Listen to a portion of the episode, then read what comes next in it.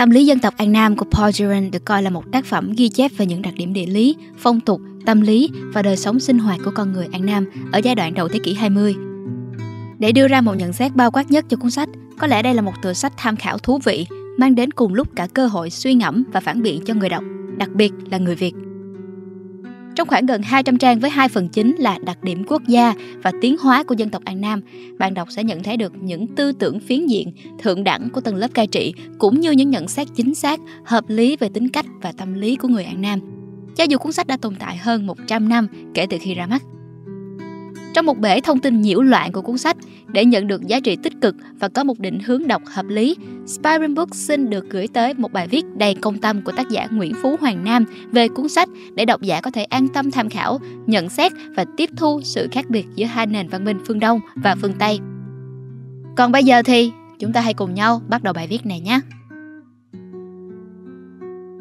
Cuốn sách Tâm lý dân tộc An Nam ra đời nhằm mục đích phục vụ cho tầng lớp cai trị với góc nhìn của tác giả Paul Geran, một quan chức thuộc chính quyền Pháp tại Đông Dương.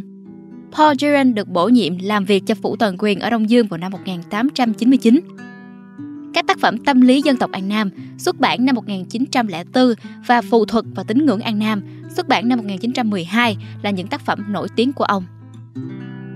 Giữ vai trò là một quan chức cai trị, Paul Jiren đã thẳng thắn thừa nhận mục đích của tác phẩm Tâm lý dân tộc An Nam qua câu giới thiệu sau. Ngày nay, rõ ràng để cai trị tốt một dân tộc, trước tiên phải học hỏi, tìm hiểu, phải biết rõ, phải thấu đáo tâm hồn, thần minh của họ. Từ góc nhìn của một kẻ cai trị, trong cuốn sách, bạn đọc sẽ cảm nhận rất nhiều những tư tưởng, quan điểm khiến những độc giả người Việt cảm thấy khó chịu như phân biệt chủng tộc, chê bai khả năng yếu kém của bộ não do giới hạn bởi chủng tộc, vân vân. Tuy nhiên, nếu đứng từ một góc nhìn công tâm nhất, cuốn sách vẫn có những nội dung giá trị đáng để bạn đọc lưu tâm bên cạnh những nội dung gây tranh cãi. Các nhà dân tộc học người Pháp có một ưu điểm là thường dành thời gian khảo sát thực địa thay vì lựa chọn lối nghiên cứu, ngồi một chỗ đọc sách rồi viết. Công trình Tâm lý dân tộc An Nam có những sự thật mà đến nay vẫn đang thực sự tồn tại trong đặc điểm tâm lý của chúng ta. Vậy nên, bài viết này sẽ chia thành hai phần. Phần đầu tiên đề cập tới những thông tin phiến diện cần suy xét kỹ lưỡng và phần thứ hai sẽ bàn luận về những sự thật vỗ mặt người An Nam. Phần thứ nhất, những thông tin cần suy xét. Đầu tiên, Paul Duran khẳng định về bản chất của người An Nam vốn dững dưng và thờ ơ. Thật ra, sự dững dưng và thờ ơ của người An Nam với thực dân Pháp là điều hoàn toàn bình thường. Nếu họ nồng nhiệt chào đón những con người xa lạ đến đánh chiếm đất nước mình với điệu bộ trịch thượng thì mới bất thường. Lịch sử con người An Nam gắn liền với công cuộc bảo vệ đất nước, phải liên tục vật lộn giữa chiến tranh, đô hộ, mưu toan đồng hóa, tự chủ, rồi lại chiến tranh. Nên tâm thế tất yếu của họ sẽ thiên về sự cảnh giác trước những kẻ ngoại tộc. Những đối tượng sẵn sàng mang vũ khí đàn áp, tàu to súng lớn đến để thay đổi cuộc sống tự nhiên của họ, dĩ nhiên sẽ không dễ dàng nhận được thiện cảm. Tự thân người An Nam thường cũng không có nhu cầu gần gũi hay chia sẻ cảm nghĩ thật sự của mình với những người xung quanh. Bên cạnh đó, đặc điểm tính cộng đồng và tính tự trị trong các làng xã rất cao, càng tạo ra thêm khoảng cách phòng thủ với thế giới bên ngoài. Vì vậy, các nhà nghiên cứu không phải lúc nào cũng có thể thâm nhập, tìm hiểu xem bản chất của cộng đồng này thật sự là gì nếu chưa bỏ ra thời gian, công sức để nhận được sự tín nhiệm. Chưa kể, cuốn sách được ra đời chỉ sau 5 năm Paul Giron bước chân tới đây. Vậy nên, kết luận về bản chất của người An Nam dững dưng và thờ ơ đang phiến diện, có phần vội vàng. Điểm thứ hai, trong quá trình khảo sát, nghiên cứu, không phải lúc nào tác giả Paul Giron cũng hiểu thấu đáo, khách quan những điều ông thấy. Tiêu biểu cho lối tiếp cận chủ quan, ông đưa ra hai nhận xét.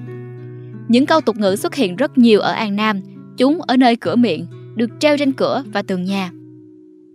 Một thể loại khác cũng rất phổ biến là ca dao. Tuy nhiên, giá trị của loại này rất kém, dạng thức các bài hát luôn khá thô. Ở phần chân trang, người biên tập sách đã chú thích thêm rằng có lẽ tác giả Paul Geran đã nhầm lẫn giữa tục ngữ, thành ngữ với các câu đối. Điều này nảy sinh nghi vấn trong tôi rằng ông có thực sự tìm hiểu rõ ràng vấn đề này hay chỉ nhìn ngang ngó dọc một hồi rồi chấp bút viết. Nhận xét của ông về ca dao cũng theo lối mòn. Ông liên tục so sánh những giá trị văn hóa nội sinh của người An Nam với các giá trị của người Âu, từ việc ăn, việc mặc, việc ở đến các việc sáng tạo tinh thần đều bị đánh giá là thô sơ, yếu kém. So sánh khập khiển, mang tính chất phân biệt này không thuyết phục được bạn đọc mà còn thể hiện rõ ràng hình ảnh của một nhà cai trị chứ không hề có tính khách quan của một nhà nghiên cứu. Tất nhiên còn rất nhiều vấn đề bất cập khác trong tác phẩm khiến cuốn sách gây ra rất nhiều tranh cãi và chỉ trích. Tuy nhiên, hai quan điểm trên là những ý kiến rất điển hình để bạn đọc có thể hình dung rõ nét. Mặc dù vậy, Paul Giron vẫn có những khám phá đáng chú ý trong đặc điểm tâm lý của dân tộc An Nam. Phần 2. Những khám phá cần suy ngẫm trong khuôn khổ video review về cuốn sách này, chúng ta sẽ không bàn luận nhiều vào các mặt tích cực mà tác giả đề cập đến như việc dân tộc An Nam có tính bền bỉ và sức chịu đựng phi thường, khả năng thích nghi, bắt chước rất ấn tượng. Những điều này đa số chúng ta đều nhận thấy rõ ràng. Điều khiến cá nhân của người viết quan tâm và có lẽ là các bạn khán thính giả tò mò là những khám phá của Paul Giron đã từng đúng và đến nay vẫn có rất nhiều độc giả sau khi hoàn thành cuốn sách cảm thấy đúng. Xin được bắt đầu với trích dẫn sau đây. Người An Nam không kiên định. Họ bắt đầu vô cùng hăng hái một công việc hợp ý họ. Họ khởi đầu tốt trong bất kỳ ngày nào, nhưng sau một vài tháng, nhiều nhất là vài năm, họ mệt mỏi, chán ghét, bỏ bê công việc và thường bỏ ngang nghề của mình, dù sau này vẫn phải làm tiếp khi nghèo đói. Người An Nam không có sự kiên trì, họ không thích quy tắc, họ thích hành sự tùy hứng, không nhất quán, không suy nghĩ thấu đáo. Cá nhân người viết coi đây đúng là những viên thuốc đắng, nhưng dù mất lòng, đó vẫn là sự thật. Đặc biệt trong lĩnh vực nghề nghiệp, chúng ta có thể dễ nhận thấy tư tưởng làm gì cũng được, miễn là kiếm ra tiền, đang trở nên phổ biến.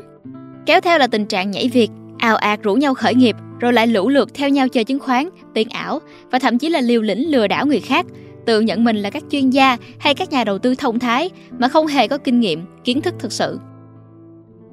Tuy vẫn có, nhưng rất hiếm người nào chú tâm làm tròn, bồi dưỡng nghề nghiệp mà luôn canh cánh tư tưởng rẽ ngang, đi tắt để gia tăng thu nhập. Thậm chí đôi lúc những người này chấp nhận bỏ bê chuyên môn và sự chuyên nghiệp để theo đuổi những giấc mơ hảo huyền. Tôi nghĩ đặc điểm tâm lý này chính là lý do khiến chỉ có một bộ phận rất nhỏ đạt được những thành tựu sự nghiệp bền vững. Ý tiếp theo mà Paul nhận xét cũng khiến nhiều người đọc suy ngẫm. Ở người An Nam, trái lại, biến nhát là một tình trạng bình thường – năng động mới là điều bất thường. Ý chí cùn nhụt của họ chỉ có thể thể hiện theo một hướng thụ động. Ở điểm này, Paul Duran đã nhận xét đúng và đáng buồn là trong thế kỷ 21 hiện đại, ý kiến này vẫn đúng với một bộ phận nhất định. Sự thụ động gặm nhấm con người và đưa họ đến với những lựa chọn dễ dàng. Tôi nhận thấy tâm lý chung ở các tập thể vẫn phản phất bóng dáng của sự chờ đợi. Lối chờ đợi theo kiểu chờ đợi những thứ không có thật và không bao giờ đến. Chúng ta đợi vì người khác cũng đợi, đợi cho mọi việc tự xảy đến, tự qua đi, đợi có ai đó cứu vớt cuộc đời hay nói rõ cho bản thân biết là cần phải làm gì. Nhưng trên đời hiếm ai may mắn như thế trong việc chờ đợi chứ. Cuối cùng, một ý kiến gây nhức nhối mà chúng ta cần xem xét. Cờ bạc, như chúng tôi đã nói, là cám dỗ không thể cưỡng lại với người An Nam. Đây là điểm cuối cùng tôi muốn dẫn ra để bạn đọc cùng suy ngẫm. Cờ bạc là tệ nạn xã hội dễ nhận ra, nhưng tôi cho rằng thứ tư duy ẩn đằng sau tệ nạn ấy mới là điều đáng sợ. Tư duy ham làm giàu nhanh, phụ thuộc vào sự may mắn, được ăn cả, ngã về không. Trong xã hội đương đại, lối tư duy này khiến cho rất nhiều người lâm vào cảnh thân bại danh liệt, xa rời sự đường hoàng tử tế và lối làm ăn chân chính trong cuộc sống. Phần 3. Thay cho lời kết Thông qua tác phẩm, tôi tin bạn đọc sẽ được dịp tìm về những giá trị xưa cũ để củng cố cho những tư tưởng, luận điểm mới trong tương lai. Nếu nhìn nhận tích cực, chúng ta thật may mắn khi có ai đó dành thời gian, công sức nghiên cứu để tìm ra những ưu điểm và quan trọng hơn là các khuyết điểm để chúng ta kịp thời nhận thức và sửa chữa. Nếu quan tâm về đặc điểm của dân tộc và muốn có thêm các góc nhìn giá trị từ người nước Nam nói về xứ An Nam, Khán thính giả nên tìm hiểu thêm các tác phẩm căn bản của các học giả trong nước như Việt Nam văn hóa sử cương bởi Đào Duy Anh, Việt Nam phong tục bởi Phan Kế Bính, Văn minh Việt Nam bởi Nguyễn Văn Huyên. Mỗi dân tộc đều có lịch sử, trong đó gồm có cả những trang sử vẻ vang và những chương hồi ảm đạm. Quá khứ luôn có nhiều bài học bổ ích, nhưng hiện tại mới cung cấp các cơ hội để chúng ta có những hành động thay đổi, vươn đến sự hoàn thiện hơn. Cảm ơn bạn đã lắng nghe bài viết. Nếu như các bạn thích bài viết này, đừng quên like, share và subscribe ủng hộ chúng mình. Các bạn cũng có thể đăng nhập vào spyroom.com để tìm đọc thêm các bài viết khác. Hẹn gặp lại các bạn trong những video lần sau. Mình là Nguyễn Lê Minh Thi.